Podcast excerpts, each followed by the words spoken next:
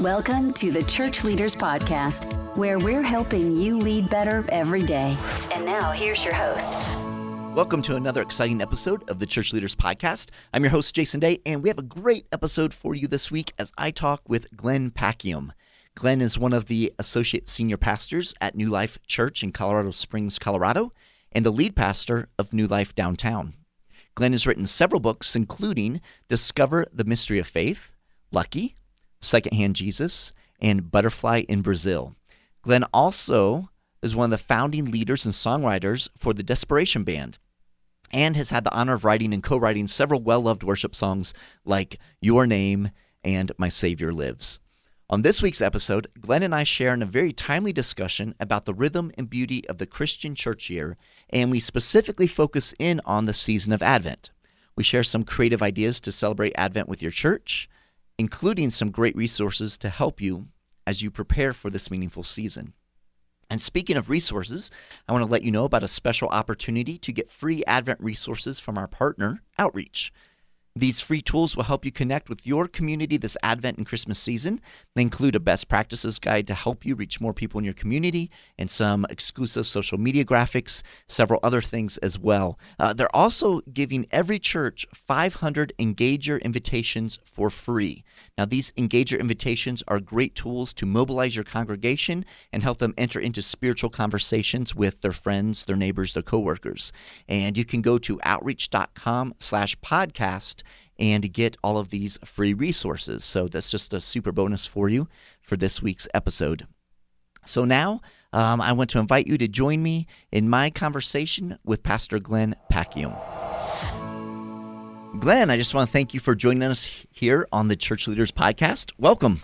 Thanks, Jason. Great to be on with you. Awesome, brother. Now, although most people probably think the end of the year is still a couple months away, we're actually coming to the close of the Christian year in just a few weeks.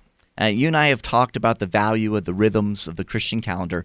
Can you start us off by sharing a bit about the seasons of the Christian church calendar and, and the value of those seasons? Yeah, absolutely. I mean, this is all relatively new to me over the last, you know, maybe 10 years or so, eight or 10 years. And uh, I, I grew up in a fairly non denominational church and love Jesus, love the Bible, love one another, you know, all of this stuff. But I, I came to appreciate the Christian year, the church calendar, because it's a it's an extension of discipleship. It's really it's about Jesus. It's about marking time along the life of Christ. And so the Christian year begins with Advent, a season of preparation and anticipation um, for the birth of Christ. So sometimes people think Advent is just a an alternate name for Christmas. It's actually a separate season that leads up to Christmas, a season of preparation for Christmas, and and then from Christmas you get to the season of Epiphany, which is uh, kind of that moment when we, we remember the Magi coming, and and you know the kings of the earth are bowing down to the King of Kings, and so it's the revealing of Jesus and His kingship. Uh, in the world, and then and then shortly after that is the season of Lent, which is again a season of, of, of fasting and repentance humility preparation really um, for the cross. Uh, i like to sometimes tell people it's a way to journey with jesus to the cross and then we get to holy week good friday uh, and, and, then of course easter sunday which which actually in the christian year easter sunday is just the first of seven sundays uh, of easter where you it's a season of feasting. And I kind of, what I love about that is Easter is seven Sundays, you know, Lent is six because the feast always outlasts the fast. It's good. Uh, yeah, and then that's followed by uh, by Pentecost, you know, the birth of the church, and then you move into kind of a long stretch of ordinary time. Awesome. Now, as we look at that church calendar, and I know you said that um, you know there's great value. We see that because it's a uh, you know discipleship. It, it kind of helps us in that rhythm. Um, how have you seen that rhythm? You know really really become important maybe in your own personal life and then also in your life as a mm-hmm. pastor so w- when we started practicing this season uh, the church calendar and the observing it and it was around the same season that we were having our kids and we realized it became an important family practice for us because it became a way of marking space on our calendar so especially the two seasons that are about preparation um, maybe historically have been called the fast seasons, you know, Advent and Lent, became occasions for us to to create space on our calendar. So I think especially you know Advent, people are always complaining about how busy we are during the the holiday season, and there's all this running around, and some of that you know is unavoidable. But but for example, I try to not travel or accept any ministry requests during Advent. Um, uh, during Lent, you know, where as a family we're always um, praying about what we can give up so that we can give out. Um, and those become ways of engaging these seasons as discipleship. That's awesome. Now, uh, as a pastor, how are you kind of seeing those seasons play into your your ministry? Yeah, so in in a very similar way, you know, we're talking to people about. Um, all right, as we get into Lent, I mean, Lent is a great example of this pastorally, where we're able to say, okay, uh, church, let's be praying about what we can lay down during the season? What are some of the ways we can declutter our lives? And you find that people really welcome that. So sometimes people will say, you know, I'm going to step aside from social media for six weeks during Lent, or, um, but but a lot of what we try to link it to, you know, based on Isaiah 58, we, we, the fast is not just a, an expression of religious piety. The fast is supposed to be a thing that leads you towards generosity and justice. And so and so we say to people, okay, so is there a way that based on your giving up, you're able to give out? So maybe you're giving up your Starbucks. Well, tally up, uh, you know, 20 bucks a week or whatever that that might be, and give that out in in some way. And so, like this last season of Lent uh, at our congregation at New Life downtown, um, people gave to a fund for refugees. Uh, there was an organization that we partnered with that was sending the gospel on these uh, recorders and and uh, to, to refugee camps with with kids and stuffed animals and all. it was an amazing opportunity and we raised thousands of dollars uh, just during the season of Lent because people embraced it as a season of sacrificial uh, not just sacrificial fasting, but sacrificial giving and generosity. That's awesome, brother.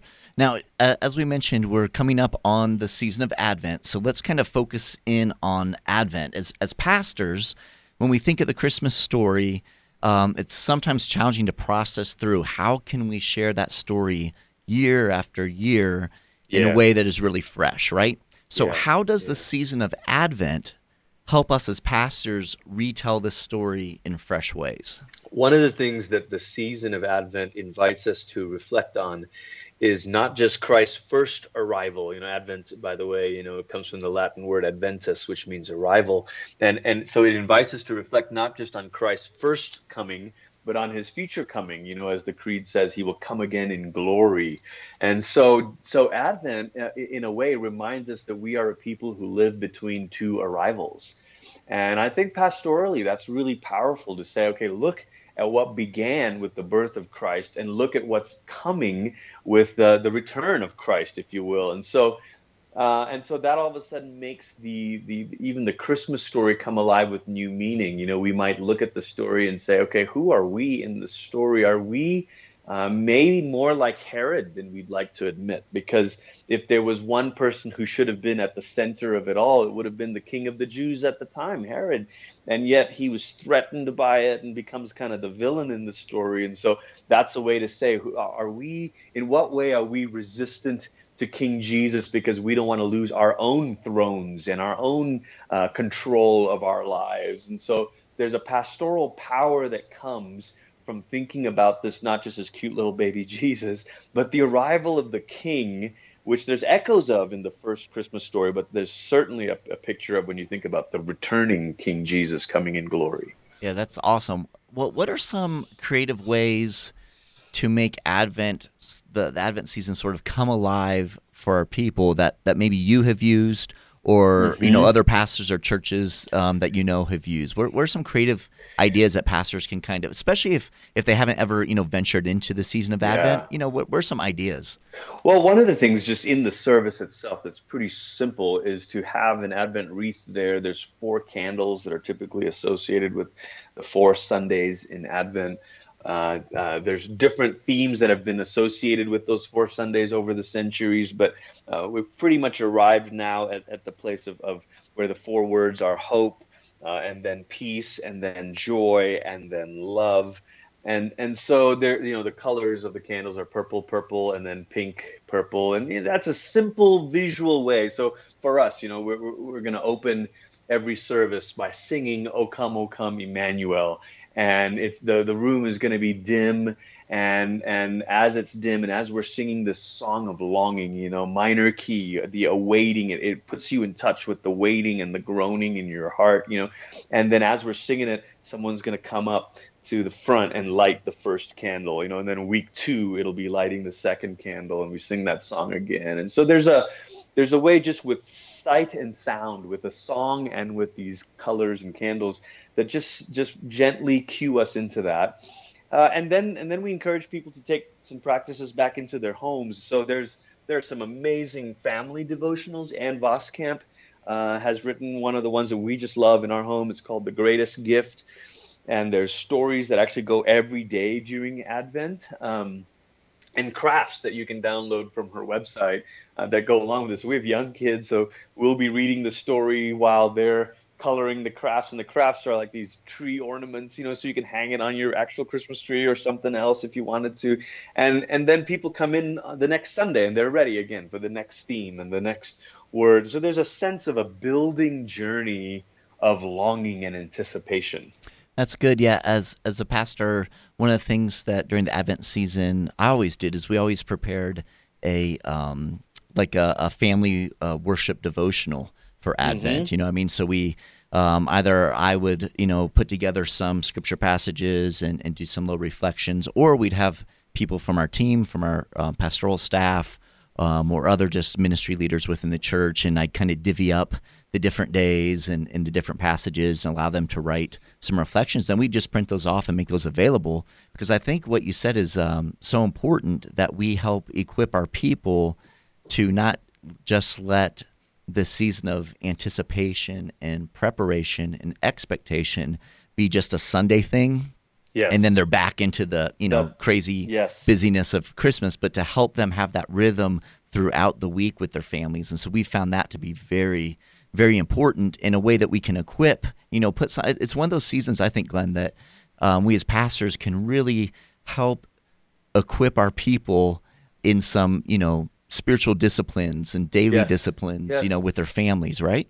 That's exactly right, and and it's funny that you mentioned that, Jason, because this this Advent, for the first time, we're actually also writing a, a devotional from some of the folks in our congregation, some of the lay leaders and group small group leaders are are you know chipping in, taking a day, because you're exactly right. The whole idea is not just to you know to mark this around Sundays, but it becomes a season of preparation. So it's a great thing. Sometimes people are are thinking. Uh, you know, I've, I have never journaled before, or I've never, uh, you, you know, prayed um, consistent prayers or maybe written prayers uh, before, and Advent becomes a great way to say, but I'm going to try that this season. It's a very manageable way into some of these spiritual disciplines and practices that otherwise might be intimidating to people. But they say, four weeks? Yeah, I'll, I'll, let me try that. Let me do that. And then they find it to be an enriching experience and they stick with it maybe throughout the year. Right, right. Awesome, brother. Now, one of the things that, that I've found as a pastor that we really come up against during the Advent season is just kind of the over commercialization of Christmas and just yeah. you know just yeah. all the things that are bombarding us, you know, and, and yeah. pulling people in so many different directions. And so we found you know that's a great value in in pausing and slowing down and and really making that Advent season a time of shaping for our people, right? And and and help them look at you know Jesus is very countercultural and yeah. so the whole season of Advent is definitely countercultural in regard to what happens, you know, at least here in America around the season of Christmas. Wouldn't you agree? Uh, that's exactly right, Jason. And that's why, in some ways, Advent is one, maybe the easiest season of the whole Christian year um, for to get your church involved in it because everybody recognizes, man, we've got a problem. We've got a challenge here. Society has commercialized this, made it all about shopping and all of this stuff. And look, I, I, I love gifts as much as the next person. We like to have fun, the holiday season, all that. It's great. But the question that so many Christians are, are wrestling with during the season is how do I make sure that Jesus remains at the center of my focus this season? How do I make sure my family and my, you know, and, and, and Advent is a is a beautiful answer to that. It's a again, it's a discipleship mechanism of saying, look, this is about marking time around the life of Christ. So life is made up of seconds and minutes and hours. It's time, and and uh, Advent is an introduction into saying, keep time in such a way that you're keeping your mind on Jesus. And so every passing day is another countdown to saying, His arrival is coming, His arrival is coming. And it's a beautiful way to, to like you said, both simplify and also uh, keep Jesus at the center of our hearts. Yeah, that, yeah, that's that's so true because so many things around Christmas season, you know, coming into Christmas, try seem to almost crowd Jesus out. And so, yeah. any way that we can keep Jesus central, I think, yep. um, you know, is, is vital and important. I loved what you said, uh, and you mentioned this back during season of Lent. One of the things that, that you guys did at New Life Downtown, you know, the giving up and giving out, and um, we've done that during the Advent season as well, and uh, mm-hmm. you know, really mm-hmm. encouraged our people and uh, it's been fun over the years. You know, we have six kids, and so uh, we've done this with our own children. But uh, wow. really encourage everyone to you know give up one gift. And I, I can remember yeah. you know sitting gathering my kids together, and we never force them. We always ask them, you know, yeah, um, are yeah. you willing to give up one gift? And then we're going to take you know the money that would go towards that one gift, and then we are going to give that. And um, and so we would lead our our church in some different projects. And so for several years, we were digging clean water wells in Haiti. And mm. so, so our entire church, and we challenged everyone, you know, to give up, you know, one gift. You know, you don't need another sweater, you don't need another blender yeah. or whatever it is, right? You know what I mean? And so, and it was it was so much fun because uh, not only the the kids were involved in it, but you know, families, adults, and so yes. we had so many stories where um, and it, w- it was a cool opportunity for people to kind of share their faith in a non-threatening way because we'd have like mm. adults who would send emails to their aunts and uncles you know i mean and their parents mm. and brothers and sisters who who may not be connected to god at all and say hey listen you know this year uh, we've already been blessed beyond measure and so instead of buying me something you know we would love for you to contribute to this cool project our church is doing and I so it would it would like open up these conversations. One of my favorite stories from from one year when we did this was there was a um, a businessman in our church, and he was a consultant. He did business consulting, and uh, he was mm-hmm. consulting with um, a, a, Jewish gentleman, you know, a, another business owner, and he was working with him on this mm-hmm. this project for his business, and and just in their conversations. Um, uh, my friend Mark, he had mentioned to him, "Hey, you know, listen, I've been praying about it, and you know, what you are paying me to do this um, uh, consultation gig with you, I'm going to be, I just want to let you know that I'm going to be contributing that to um, this project at, at, our church because, and he explained to him the whole, you know, Advent and wow. what they were doing, you know, wow. what we were doing. He explained this whole thing to him.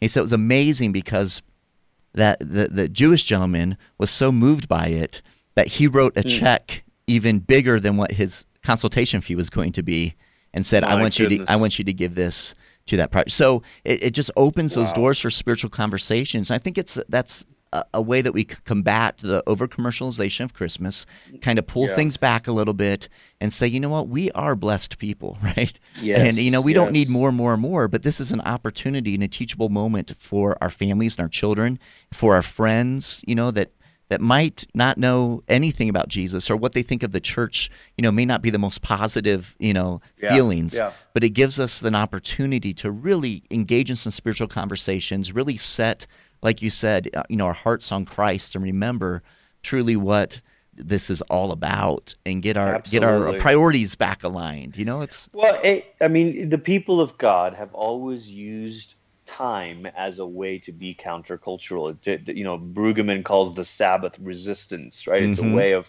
you know, to say while everyone else is enslaved, we're going to rest because we trust in the Lord. And, and in a similar way, I think that the Christian calendar doesn't emerge out of legalism or trying to please God. It emerges out of this deep tradition of God's people marking time differently. And that is our countercultural resistance. That is our way of saying we march to the to the beat of a different drum.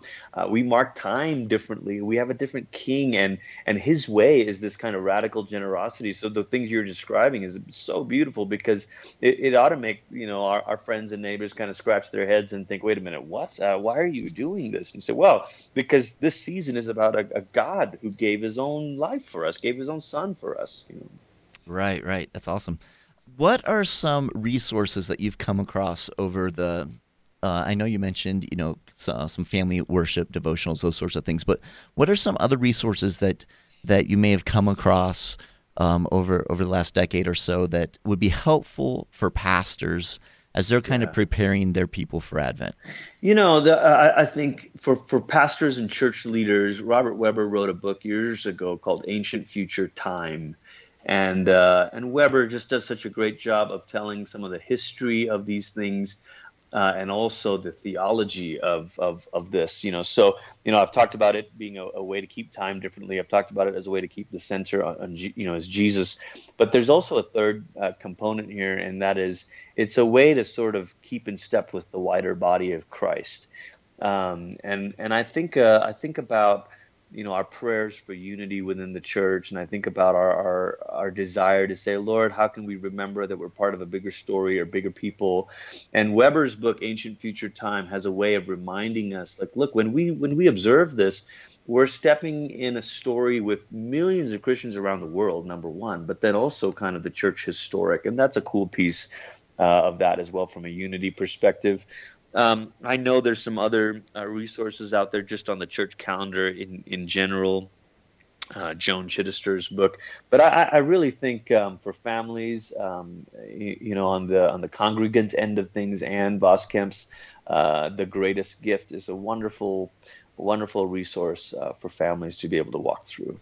Awesome, yeah, and Glenn, I, I think it's a great point that you made about being in step with the greater church, right? I'm glad you touched mm. on that because that's that's one of those things that I think is so so helpful and important because because even in our churches we can get kind of caught up in in what's happening in you know just our little our little yeah. bubble, right? So yeah. I think I think it's great for for us as pastors to be able to stand before our people and say, hey, listen, you know, we're joining uh, brothers and sisters in Christ that are all around the world, all different tribes, all different languages yes. that are walking through the same time. We're joining with people historically, you know, yes. for centuries behind us that have joined in this same time and have marked life, you know, with the same rhythm. And I think there's some power in that. Like you said, you know, the it, it, helps us combat, you know, one of the other great things that we get to deal with specifically here in America, the individualism, right? That just yes, natural individualism. Yes. So it helps us to remember we're part of a bigger story, right? Yeah. Yes, it's so beautiful and and, and you know, to remind people every time we gather to worship, and then specifically in these seasons when we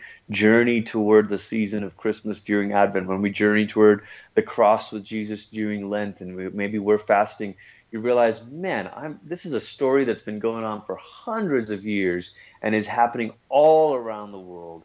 And and where I maybe in America have the luxury of giving up a coffee, someone else has been going without food not by their choice, just because of, of poverty challenges and struggles in their own. And, and it just opens our eyes to say, wow, this is these are our brothers and sisters. This is the family of God that we're part of, and it's a great way to raise our lift up our heads a little bit from our own context and become aware of the greater body of Christ.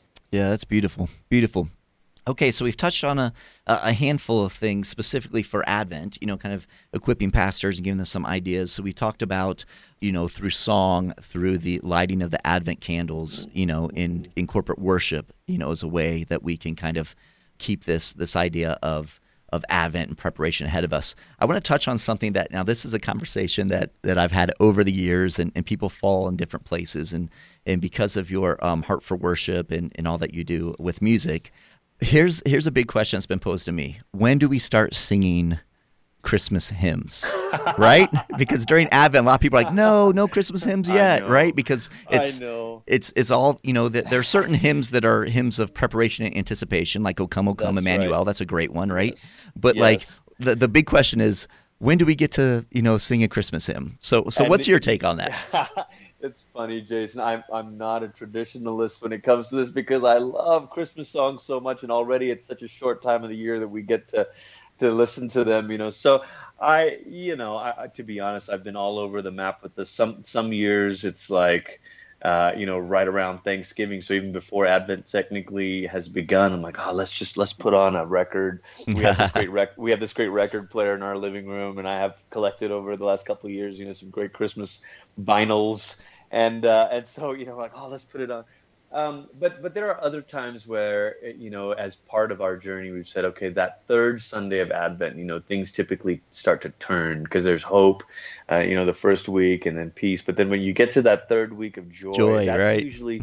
And I, as a church, I would say this. Okay, so never mind our our family practice and my uh, non-traditional ways, but in our congregation downtown, I tell our worship team, all right, so you know, uh, "O come, O come, Emmanuel, come thou long expected Jesus," hymns of of longing and preparation in the first two Sundays of Advent for sure, but then the last two Sundays, that third Sunday, that Joy Sunday, I, I want I encourage them to start making it turn, and so we we you know we'll sing maybe "Angels We Have Heard on High" or "Hark the Herald" or you know, and and we're starting to to taste the joy, if you will and so that's that's how we do it from a congregation standpoint. But we, and we we incrementally work in more songs from there. So then by Christmas Eve, we we do a big service with all the congregations in New Life Church together.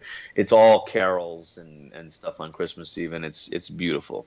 Awesome, awesome. Yeah, I, I wanted to ask you. I was curious to as to your opinion because, like I said, over the years we've we've wrestled through that too with our worship teams and, and trying to figure out how how to balance that how how not to rush too fast into it but but we still like you said we love you know there's so many great christmas songs right yeah, that we get to yeah. sing. So you know we and, and and so we want to get those in there. So awesome. Thank you for for that. So we've talked about you know the the advent wreath candle lightings. We've talked about uh, different worship songs and, and music talked about some you know family worship some personal home worship and how to equip people with that what else in the congregational setting, the corporate setting?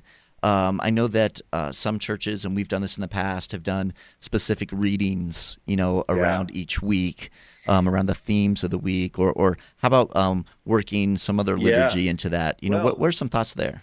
We we love there. There's several uh, resources of prayers that mm. are that have been prepared for this for really the seasons of the church year, and we and, and for our congregational setting, we pull out these prayers specifically during Advent and Lent.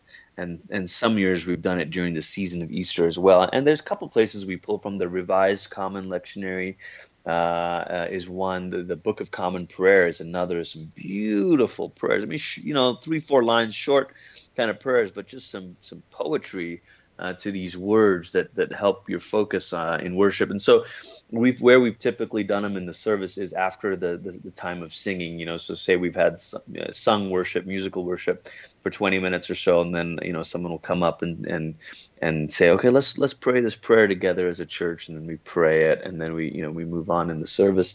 And it becomes just a beautiful a beautiful thing. And and i you know let me just piggyback on that to say this jason like i, i'm very passionate about helping people embrace this as uh, an expression of their devotion and as a, a mechanism for discipleship, as opposed to uh, a fussy religious have to tradition, you know. Right. Uh, I, I, think of the message paraphrase of, of, of Matthew uh, 11, I think what Jesus is saying, you know, all who are weary come to me, take my yoke upon you. And the message paraphrase says, you know, I'll teach you the unforced rhythms of grace. You know, mm. so this is, this is, this is about uh, entering into this unforced rhythm of worship and adoration. So some of those prayers have been such a beautiful way for us to remind people, hey, this isn't fussy do's and don'ts. This is devotion. This is an expression of your your love for Jesus. Yeah, that's good. I think that's a, that's an important point to make as well. You know, because we don't want to make it so almost ritualistic, you know, or yes, you know, so tight yes. that it's yes. it's not this idea of like you said, this devotion and adoration of, of Jesus, and and let that time be a time filled with grace and uh, encouragement, really, instead of something we're heaping on to to people. No, I think that's a, that's a great point to make. Uh, I'm thinking of our, our pastors who might be listening, and if they've never um, really gotten into you know this the seasons of the church year. What's I know we've talked a lot about the value of that, but but what would you say to someone who's never you know dipped their toes into that?